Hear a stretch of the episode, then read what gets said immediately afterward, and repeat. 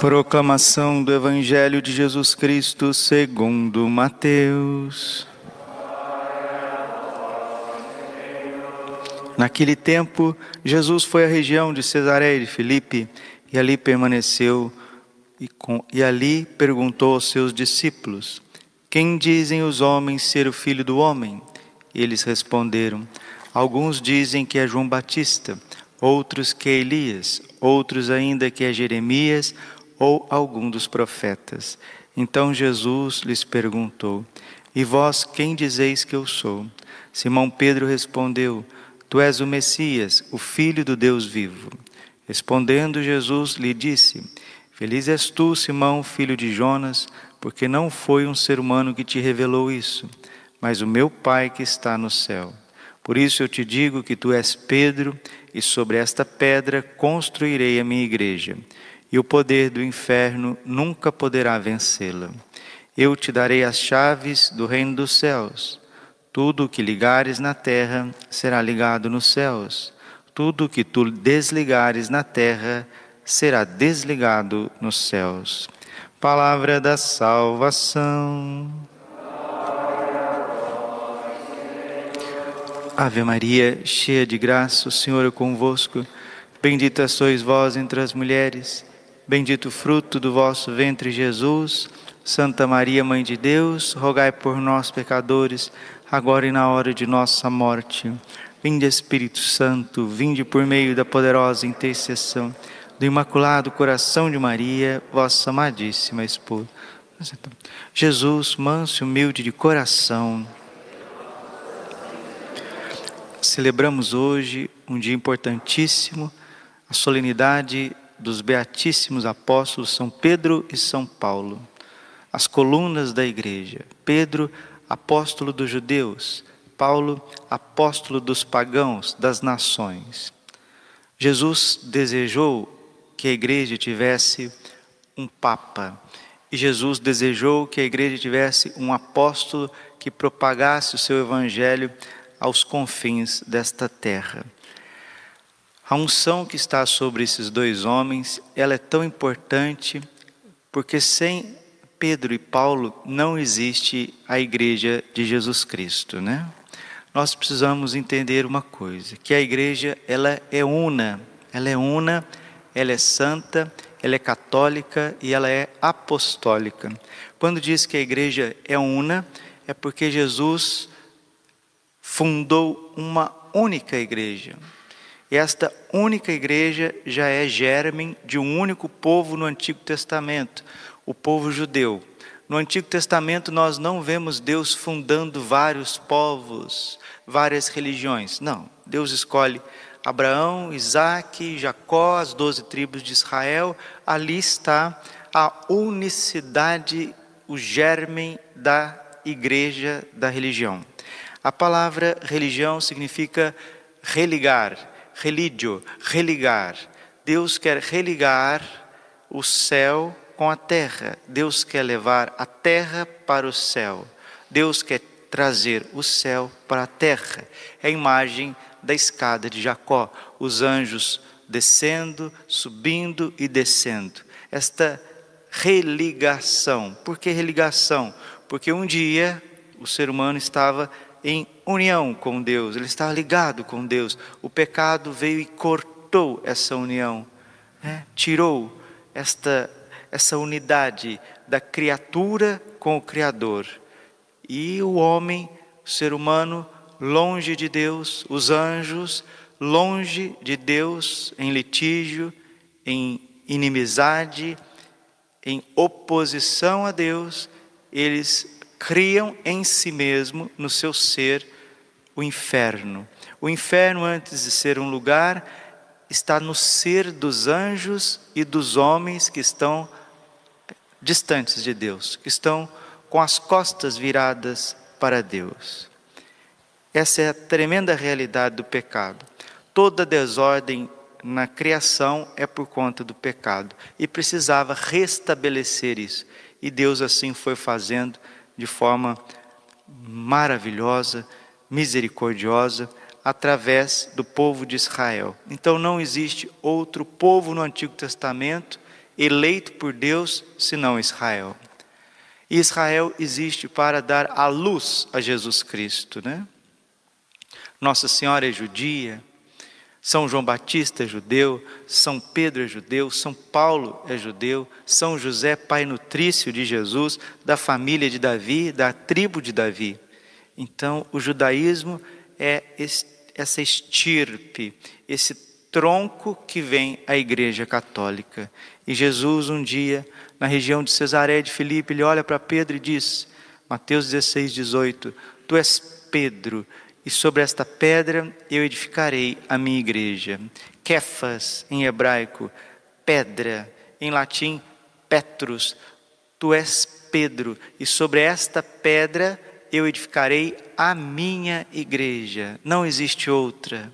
Efésios capítulo 4, versículo 5.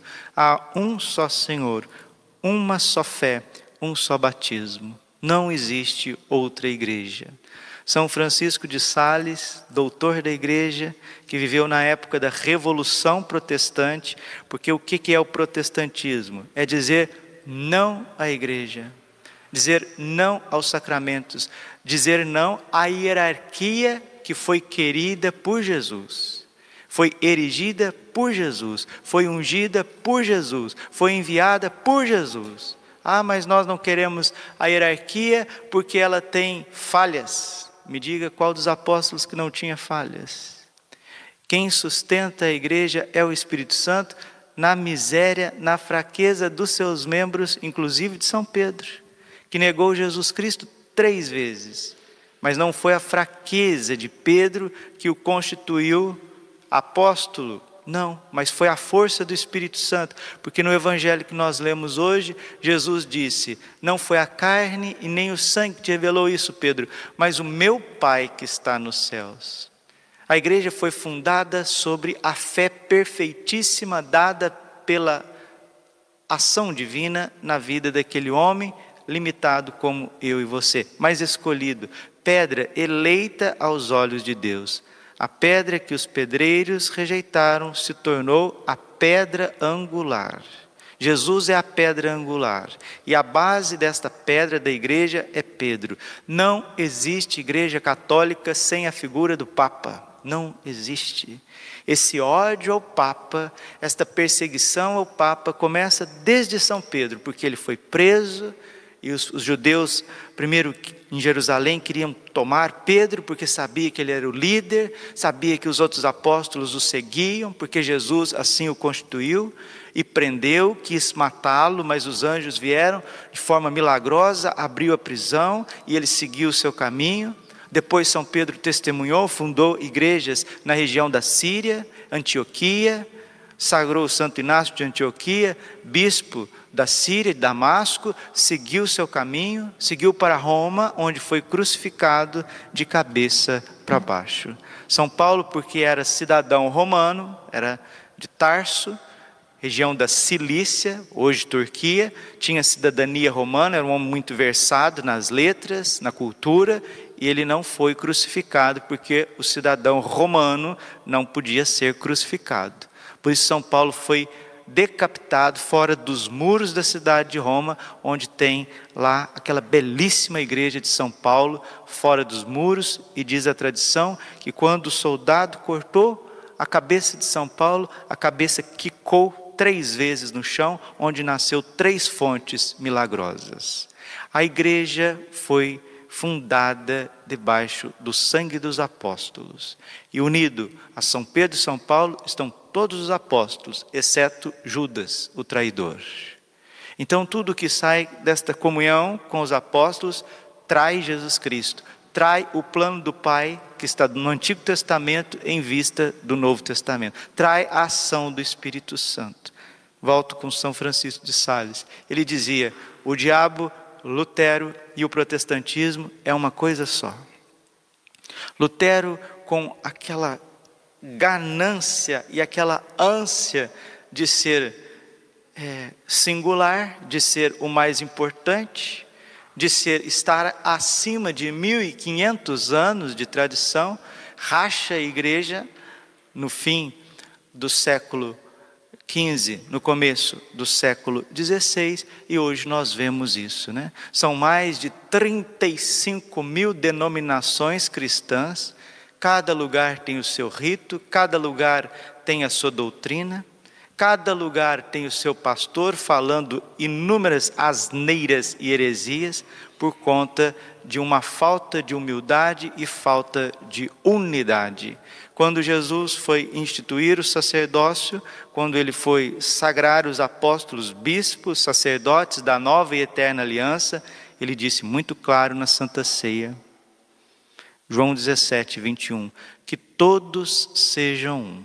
Então Jesus não quer essa divisão no cristianismo, isso não existe, isso é uma anomalia. E quando se diz não à igreja, quando se diz não ao Papa, a sucessão apostólica, a sucessão apostólica, quando se diz não ao governo petrino, nós estamos criando uma anomalia religiosa.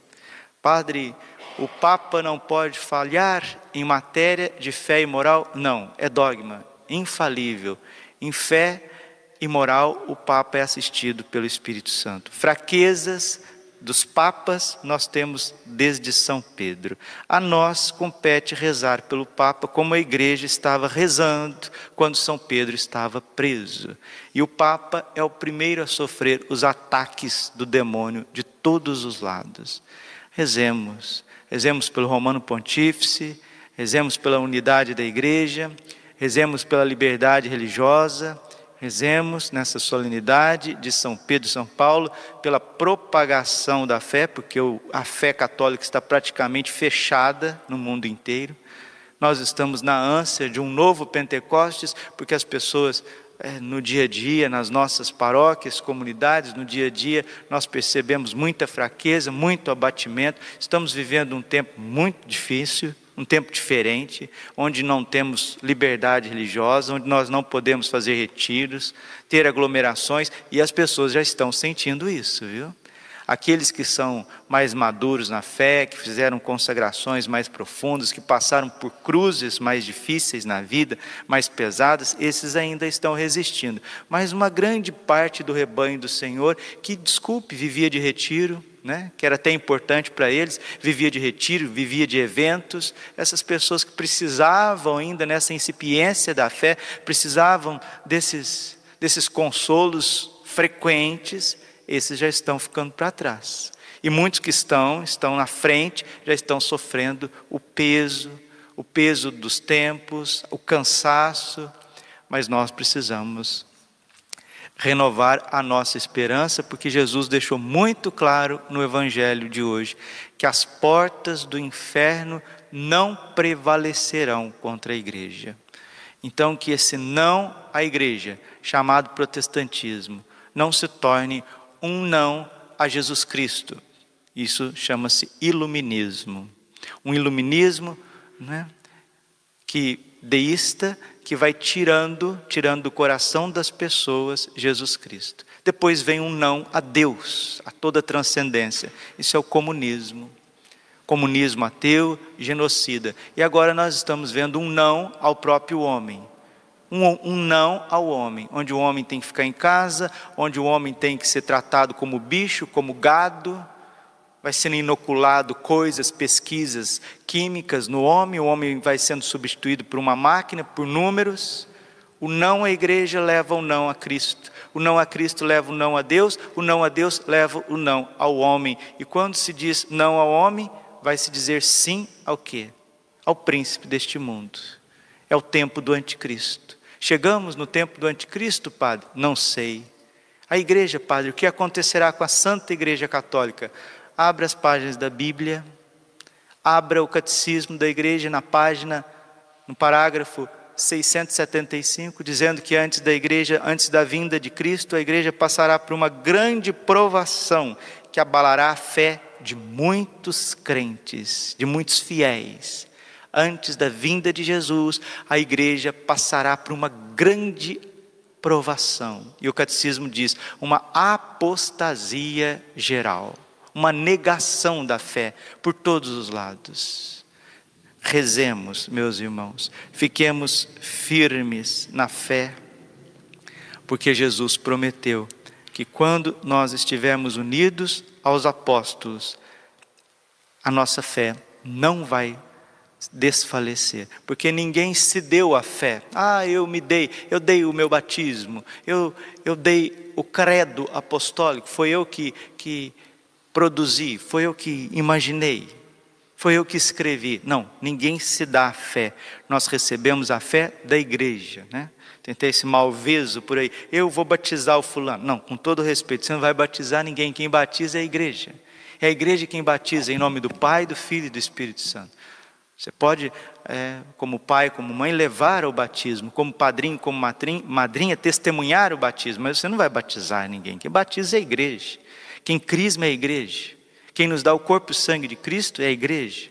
Quem nos dá os sacerdotes é a igreja. A igreja é o corpo místico de Cristo. E não existe igreja católica, igreja de Jesus, sem o Papa, sem os apóstolos.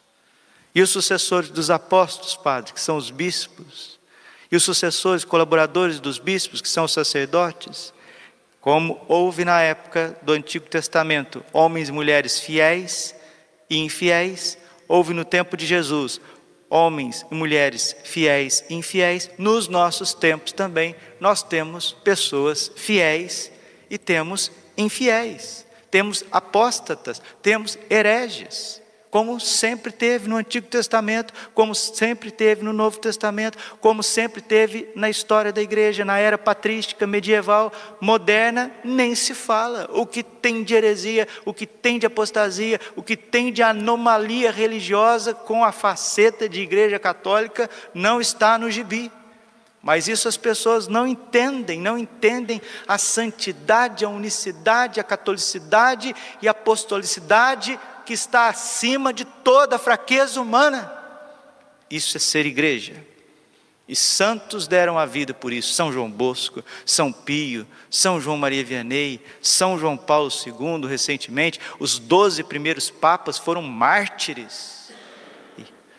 E é aqui que nós alicerçamos a nossa fé, nos sacramentos. Me mostre o erro de, do sacramento do batismo, me mostre o erro do crisma, da unção do Espírito Santo, dos sete sacramentos. Não existe erro. A igreja é santa, a igreja é santa e gera santos, papas santos, bispos santos, mártires santos, doutores, pastores santos, famílias santas. E sobre isso o inferno não prevalecerá. Pascal Blaise Pascal dizia que no mundo tem muitas luzes para quem quer crer, mas tem muitas sombras para quem não crer, não quer.